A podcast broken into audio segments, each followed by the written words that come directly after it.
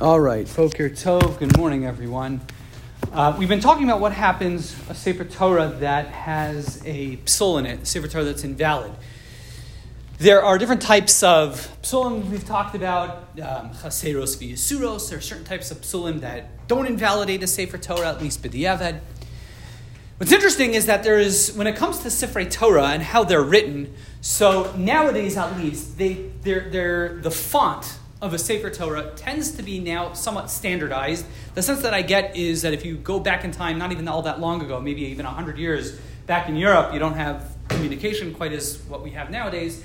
There were, I guess, there still were these three major groups of fonts when it comes to Sefer Torah, but there were many subcategories. Nowadays, it's a lot more standardized. But essentially, there are three major fonts, a few others, but three major ones that are used.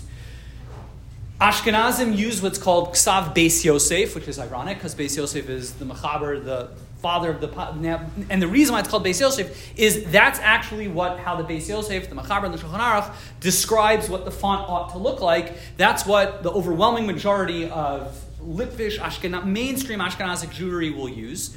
There's a sort of a subcategory, I guess would be the th- or not a subcategory. The third, ca- the second category would be the Ksav the Arizal, which is very similar to the Beis Yosef, a couple nuanced differences. That's what Hasidim tend to use.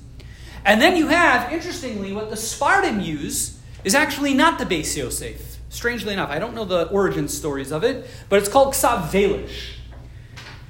What happens if you're an Ashkenazi reading a Torah that's Ksav Velish, or a Sephardi who's reading a Beis Yosef Sefer Torah? So the way the now the Mechaber doesn't the, the Shulchan Aruch Mechaber doesn't talk about it, but the footnotes here bring that the Kaf it was the Kaf HaChaim and the Noda Yehuda say no problem. A Sephardi can read from an Ashkenazi Sefer Torah. Make your brachas. An Ashkenazi can read from a Sephardi Sefer Torah. Not a problem. This isn't so simple because the Ksav Beis Yosef, the font of the Beis Yosef, is far more in line with what the Gemara says. There's a major controversy, from what I understand, with Ksav Velish, which is what most Sfardim use. And that's called the Tzadi Hafucha. If you look at a, the classic letter of a Tzadi, if anyone wants to take a look at this is a, a, a in, a, in a, classic tikkun, if you look at the letter Tzadi, you'll always note that there's the top right thing that comes up on the top. That's actually a yud. And the way it should be read, written, the way the Gemara implies, is that it's a regular standard yud, a little bit on a slant off the top. Ksav Velish has that yud, what's called hafucha, it's, it's, backwards. It's a yud where the, the top of the yud is actually going to the right as opposed to going to the left.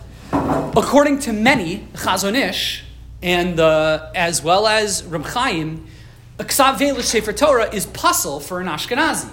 They're not saying chas v'shalom if you're a Sephardi and that's your, your Masorah, that's your Masorah, that's your Masorah, go follow it. But for an Ashkenazi to use a ksav velish, it's, it's actually pasul. It goes against what the Gemara says. They're not questioning the tradi- great tradition, the great Masorah that the Sephardim have, but it's a very problematic with that Tzadi Hafucha. And from what I understand, I was talking to Adam Gadol, if I recall, he said Reb would not, he would encourage, if you're an Ashkenazi reading from a Sephardic Sefer Torah, you should not get an aliyah, nor should you make a bracha. Rav Shlomo Zalman was against Rav Shlomo Zalman said it's fine. We have these. We never find the Gedolei Hador going back generations being particular about this. He says you can make a bracha. He says even for Parsha Zachor you can go ahead and make a bracha. Don't worry about it. However, it sounds like Rav Chaim Kanievsky was not a fan of it. They quote the Chazon Ish was not a fan of it.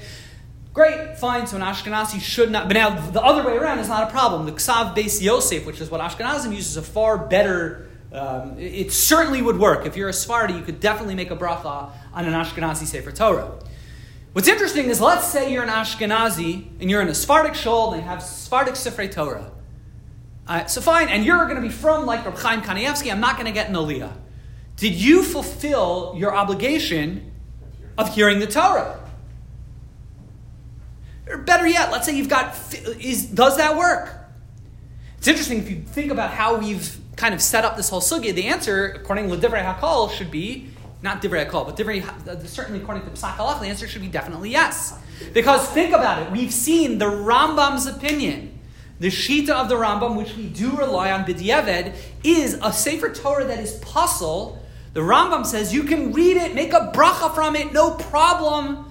Go ahead. We don't paskin like that Rambam. B'dieved, lichachila. But b'di'evid we do, meaning if you find the psul, we don't say, go re- reread that which you've read. So here I've got a great idea. It's the same exact thing. The Rambam's only assuming it was kosher to begin with. This was never No, kosher to begin I don't. I.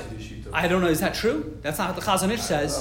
I don't think. I don't think that's true. That's not what the logically, why wouldn't that be? No. I'll prove that that's true because if you have a misspelled Sefer Torah, it's fine according to the Rambam. B'diavad. But I'm pretty sure. Again, I don't. Again, came out positive. That's because he, L'chorah, he held that it was. It was No, let's say a letter was always misspelled, an inverted letter. Vayidaber versus Vayomer, in your example. According to the Rambam, you just read, the Mordechai would say you read through it, Baal Peh, and you're Yotze. You're not, again, you had no L'divrei call, according to the Rambam, say you have not fulfilled your mitzvah of writing a Sefer Torah, but you're, it's kosher Lakriya, which is din derabanan. So L'divrei hakol would be a cool thing if you think about it. You're an Ashkenazi in a Sephardic uh, congregation. You can't get called because you're going to be frum. Now again, Rav Shlomo Zalman said, "Don't worry about it. You can get called for an aliyah." But I want to be frum like Rav Chaim Kanievsky. No problem.